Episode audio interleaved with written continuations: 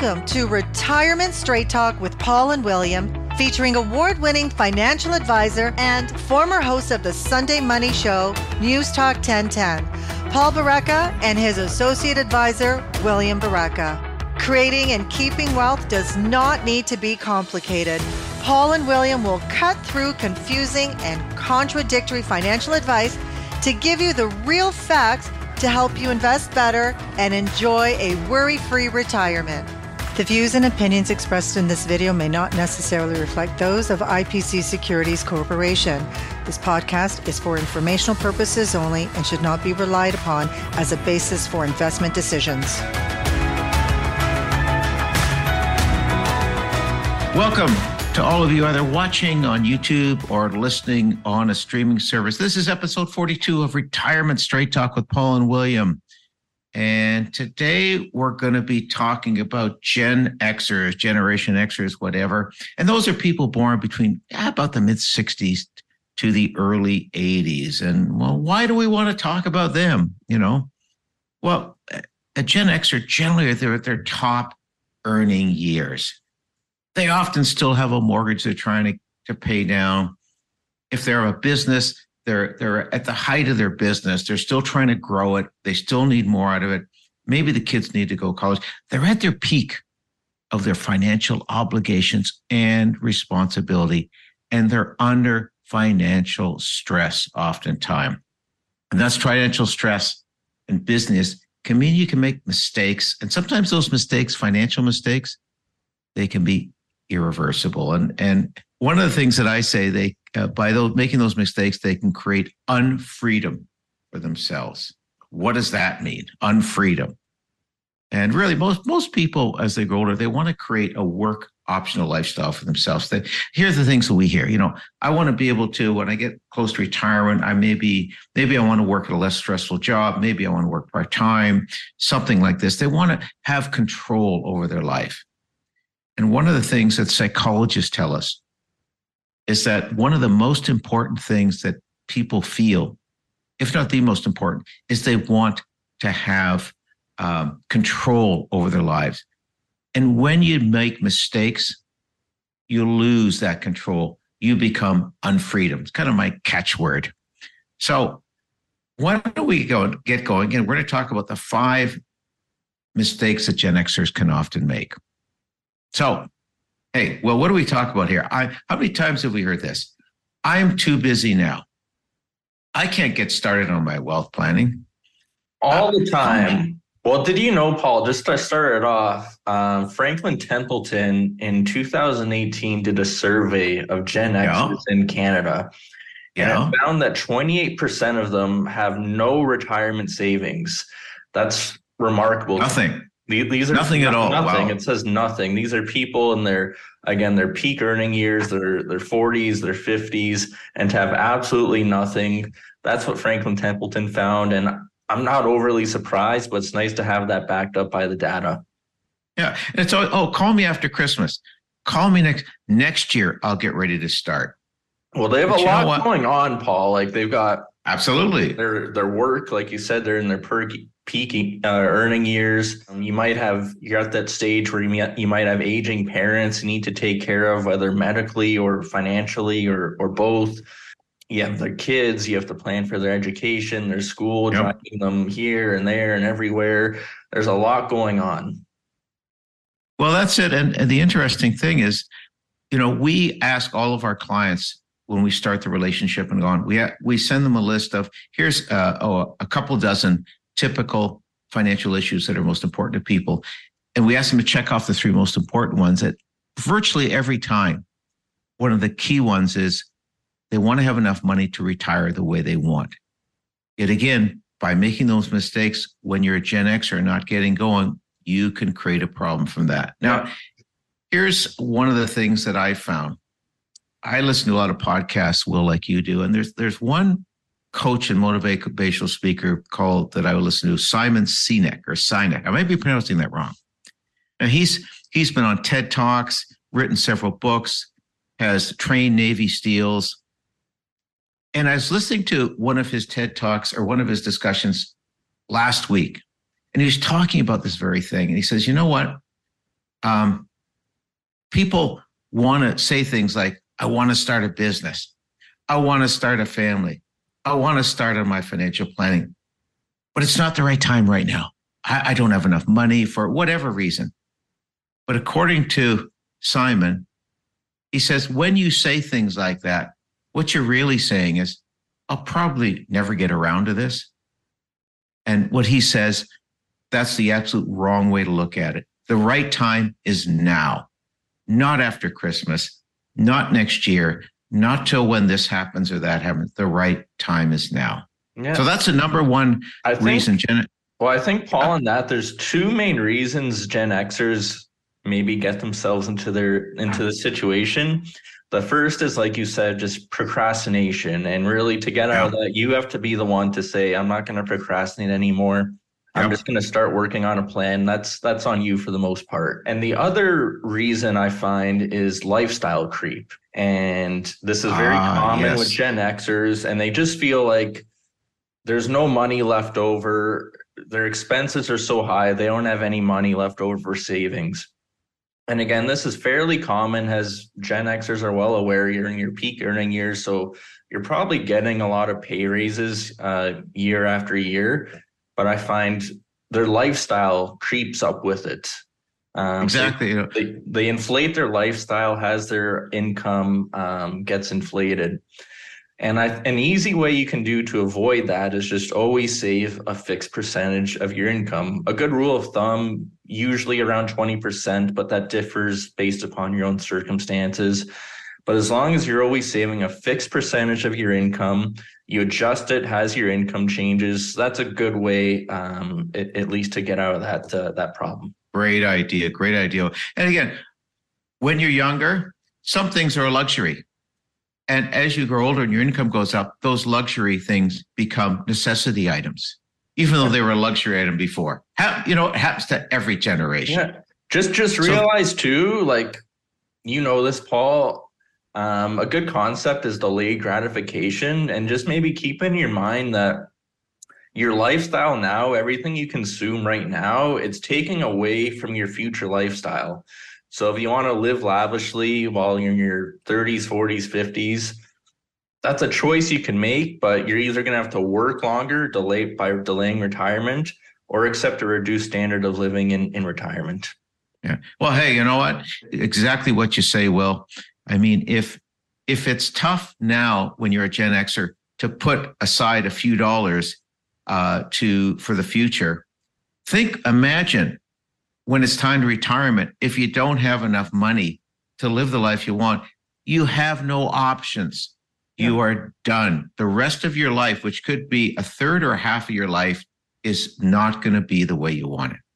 So, so that's the number one reason why Gen Xers mess up their financial lives and create unfreedom, my little word. They procrastinate to getting a plan and implementing moving forward. Now, the next big mistake uh, we want to talk about today that Gen Xers commonly make is they take on too much risk in their investment portfolio. Well, let's let's look at this. Here's what we often see. Uh, something happens. You get closer to retirement, or maybe climb to sell your business, and you go, "Oh no, I'm behind. I didn't. You know, I should have done this ten years ago. Whatever. I don't have enough. The business I thought that would be worth, uh, you know, four million dollars is worth $800,000. What am I going to do? And they say things like, I'll get more aggressive with my portfolio. Maybe they take more equities, they take, you know, a more aggressive uh, or get more concentrated. But what people don't realize, you know, there's a saying, I think, of course, our good friend Mr. Buffett and the late, great Charlie Munger uh, said things like, you know, the best way, and people won't like this, but the best way to get rich quickly is slowly. And that to me seems like an oxymoron, but anyway. Well, Paul, here's it's funny yeah. on that. Mark Cuban said he once asked Warren Buffett. Yeah. Um, he said to Warren, "Your investment strategy and philosophy, it's so simple and it's worked yeah. obviously so well for you. Uh, and it's no secret. You tell everyone what you do. Why why doesn't everyone just copy it?" And what Warren said to Mark apparently was that because no one likes to get rich slowly. Yeah.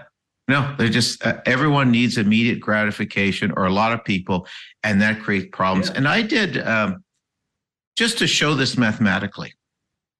Uh, I did a number. This was uh, actually a blog I did several years ago, and I, I pulled it up again. Let's assume, for example, you have. Uh, I'm going to have two examples. Both average a seven percent annual annual return. The first one is in a more is in a portfolio that one year goes up 10% more than 7%, and the next year goes down. So the first year it will go up uh, 17, uh, I'm sorry, it will go up 17%. The next year it will go down minus three. So it's averaging seven, but one year it's going to go 10% more, and the next year 10% less. And this just fluctuate for 10 years. 7% return. Now let's compare that to another portfolio that earns the exact same 7% return on average, except there's a 20% deviation. In other words, the first year, it's going to go up 27%, and the next year, it's going to go down 13. So 20%, and this just goes on and on for 10 years. Well, remember, we're starting, let's say we assume we start with the same amount of money, a million dollars. The 7% portfolio with a 10% variability after 10 years is $1.9 million. Okay. The same million dollars after 10 years, the same average rate of return with a 20% variability is only worth 1.6 million. It's worth $300,000 less.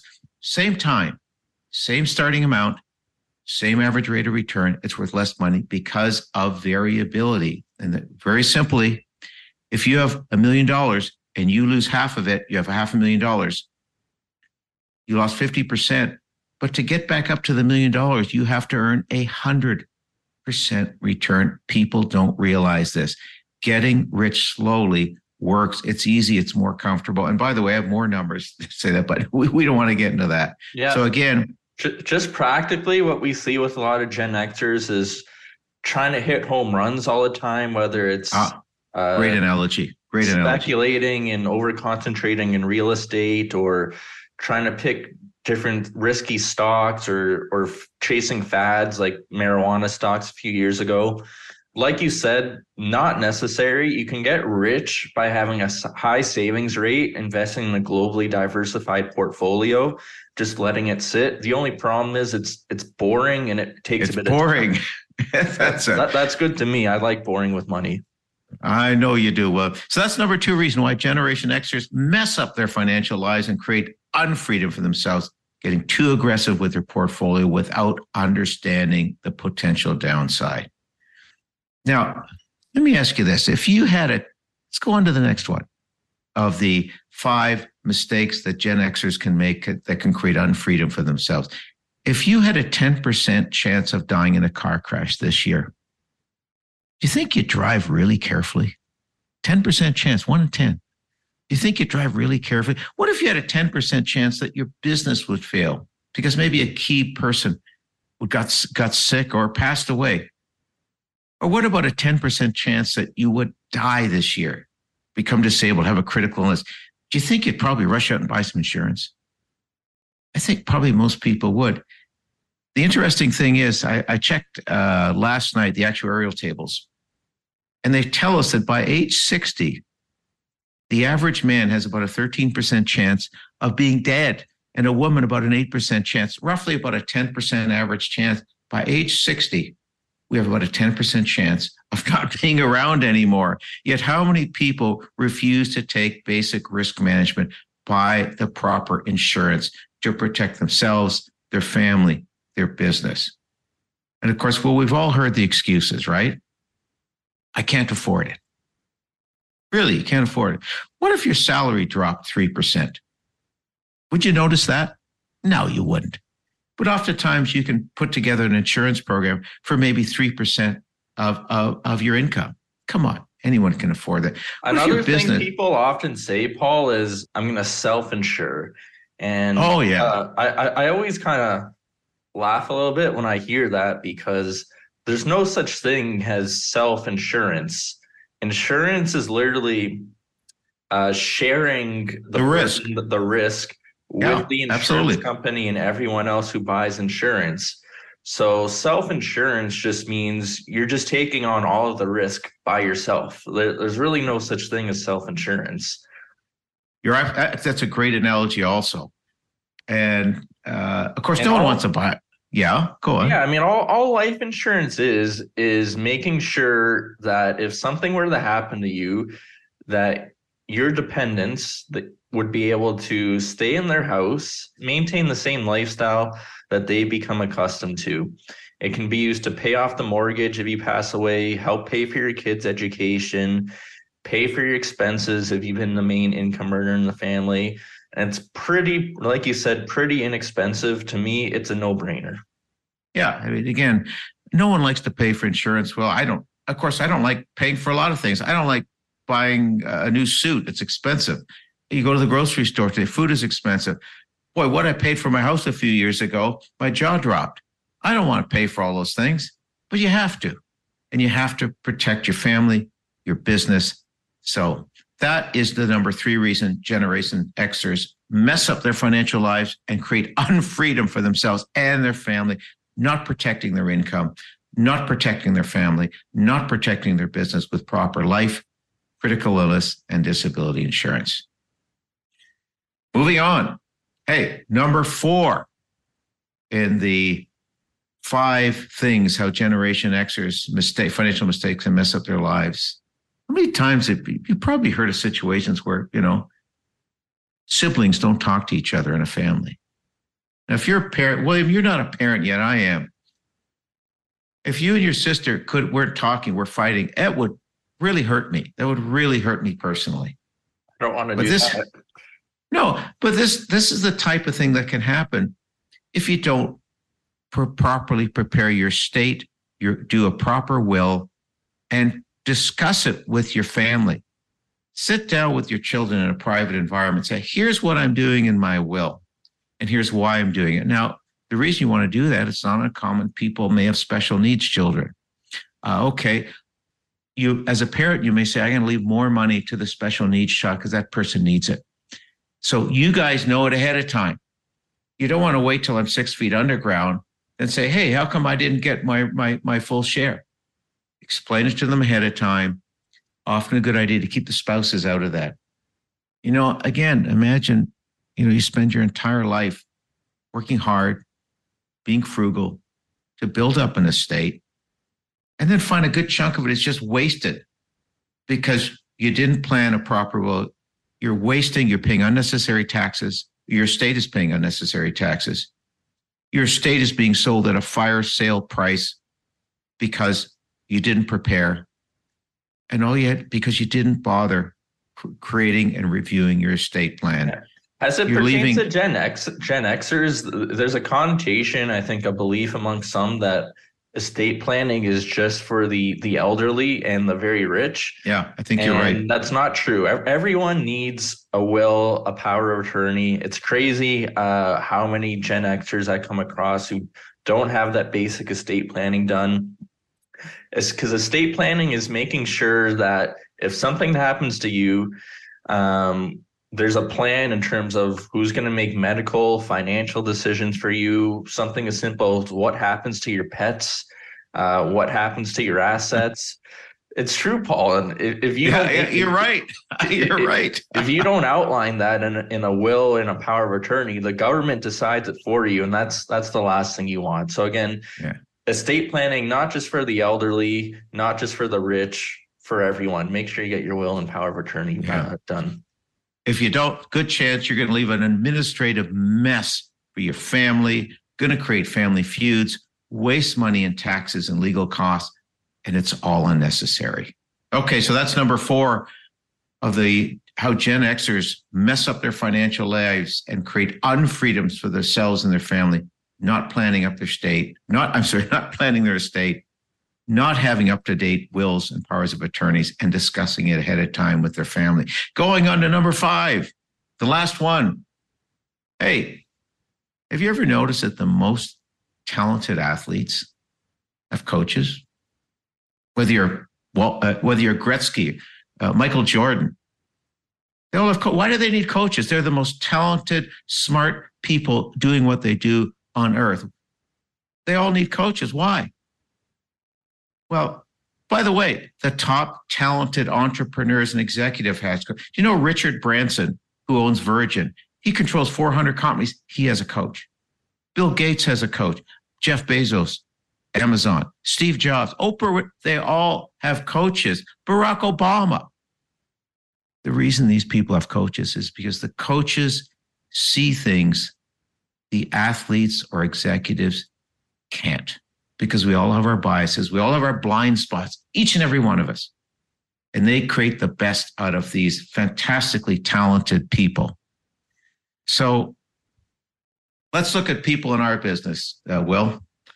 Uh, how many times have we run across pe- uh, people who, you know, you know, I took business in school. I watched the markets. I watched BNN or or Cramer or whoever all the time. I have fun doing. It. I can do it myself. I can do my wealth planning. Yeah, just people look at the the fees they would pay, but they don't take into account any uh, value that would come out of those fees. Like again, like you kind of said earlier, you pay for things all the time, and that's fine, but you got to get value for them in return. So if you're looking at the fees, look at the value you're going to get in return. And and for example, like one thing a really good financial planner can help with and and by the way, not like we've said before, not all planners are good. Not all of them do provide value. Like, like any in, business, like absolutely. any profession, like a lawyer, yeah, doctor, sure. it applies applies across the board. But one thing a good planner can provide value in is in your investment uh, behavior. We've talked about investor biases before, reducing yeah, yeah. the impact of them. For example, over the last 20 years, the market, Paul, has returned an average of 8.25% per year. But the average investor has earned just over 4% just because wow. of bad investment investor behavior. So that's just one of the things a good planner can help provide value in. For example, in March of 2020, uh, during the uh, the heart of the pandemic, COVID. when the world's yeah. going crazy, help you stay in your seat, stay invested, so that you eventually participate in the rebound that followed that. Yeah. And again, getting great advice is not just your portfolio, it's seeing the things you don't see, helping you avoid, like you say, biased and impulsive decisions, staying on top of new ideas, and having accountability. This is key. Tell me, when you were back in school, if the teacher never checked your homework, do you think you'd do it all the time on time? I don't know about that. What about if you didn't have deadlines at work, if you didn't say, I got this has to be done on Friday, if your boss or or whatever says, Oh, just do it whenever, it's not going to get done. The accountability is absolutely key. And by the way, here's some just statistics. Talk about fees. On average, this is a, a, a research done by CIRANO. It's a CIRANO report, econometric models on the value of advice. Anyway, according to this, after four to six years of getting advice, the average person who gets advice has about 50% more wealth than someone who doesn't. After seven to 14 years, they have two times, twice the wealth. And after 15 years, they have almost three times the amount of wealth that someone who doesn't. You're paying the same reason why Gretzky had a coach, that Richard Branson and Bill Gates have a coach, because it brings out the best in you. And taking so, all that out of the picture, ignoring all that potential value, um, there's also value to me, Paul. We, we've spent a lot of time today talking about how busy Gen Xers are with their family and yeah, their work yeah, yeah. and so forth. So there, there's also value to me, anyways, in just outsourcing part of your life. You probably you might not like doing this um, you might not have the time to do it properly. There's all sorts of things, both you and I, for example, in our lives, we we could technically do instead of paying someone, but we're both busy, so there's value in us just outsourcing it and having someone else take care of it for us. As simple yeah, as I've never heard of anyone saying on their deathbed, "I wish I spent more time on my portfolio." I don't think that's ever happened. And by the way, this is uh, often I found in my career maybe five to 10% of the people can do this successfully on their own. You need to have a huge amount of acumen, free time, diligence, and so forth. And what comes into play, just quickly here, because we're, we're getting to the end of our time, something called the Dunning Kruger effect. Fascinating uh, theory where these two fellows, they came up with this this idea, and there's a lot of truth to it, saying, look at when you first start at something, when you get a little bit of information, you often think you know a lot more than you do because you don't know what you don't know. And that's the and that's what we find that people often do with who want to do their own wealth planning and portfolio planning. They often don't know what they don't know, and they think they know a lot more than they do. So that's number five. To wrap it up today. Absolutely. That's number five. The reasons why Gen Xers mess up their financial lives and create unfreedom for themselves, thinking they can successfully manage their own financial plans without a coach, without help. So, just quickly, quick summary the five reasons that uh, Gen Xers can mess up their financial lives. The first thing, they procrastinate, they don't get going with a financial plan. Second thing, they get too aggressive with their portfolio, trying to catch up for not doing things uh, when they should have been done. Number three, not protecting themselves, their family, their business with proper life, critical illness, and disability coverage. Number four, uh, not having up to date wills and power of attorneys and discussing with their family. And number five, not getting help. I mean, come on, we all need help in life. So that's wrapping up for today. Next podcast in two weeks. Hey, 2023 was quite a year. The experts last year said it was going to be a rotten year. Most of them were wrong. Markets had a great first seven months, lost half their value, now have earned it back. It was an interesting year. Our next podcast, we're going to talk about what we learned from 2023 and how it can help us to make better choices in the future. All right. Thanks, Paul. And thanks, everyone, uh, for listening. Please like, share, and subscribe to the show. And help us out if you could. Pass this along to someone yeah. you think would enjoy it as well. We'd really appreciate that. You can follow Paul and I on our social platforms. We're both on LinkedIn. You can find me on X. Uh, you can find the, the link to those in the show notes below. So, again, thanks, Paul. Thanks, everyone, for listening. And we'll, we'll see you in a couple weeks. See you next time. This podcast was brought to you by West End Wealth Planning, an award winning wealth planning practice catering to small and medium sized business owners and to those looking to create a worry free retirement for themselves and their families. To learn more, go to westendwealth.com. Don't forget to rate this podcast and subscribe to Retirement Straight Talk with Paul and William by going to Apple Podcasts, Spotify, or wherever you find your podcasts.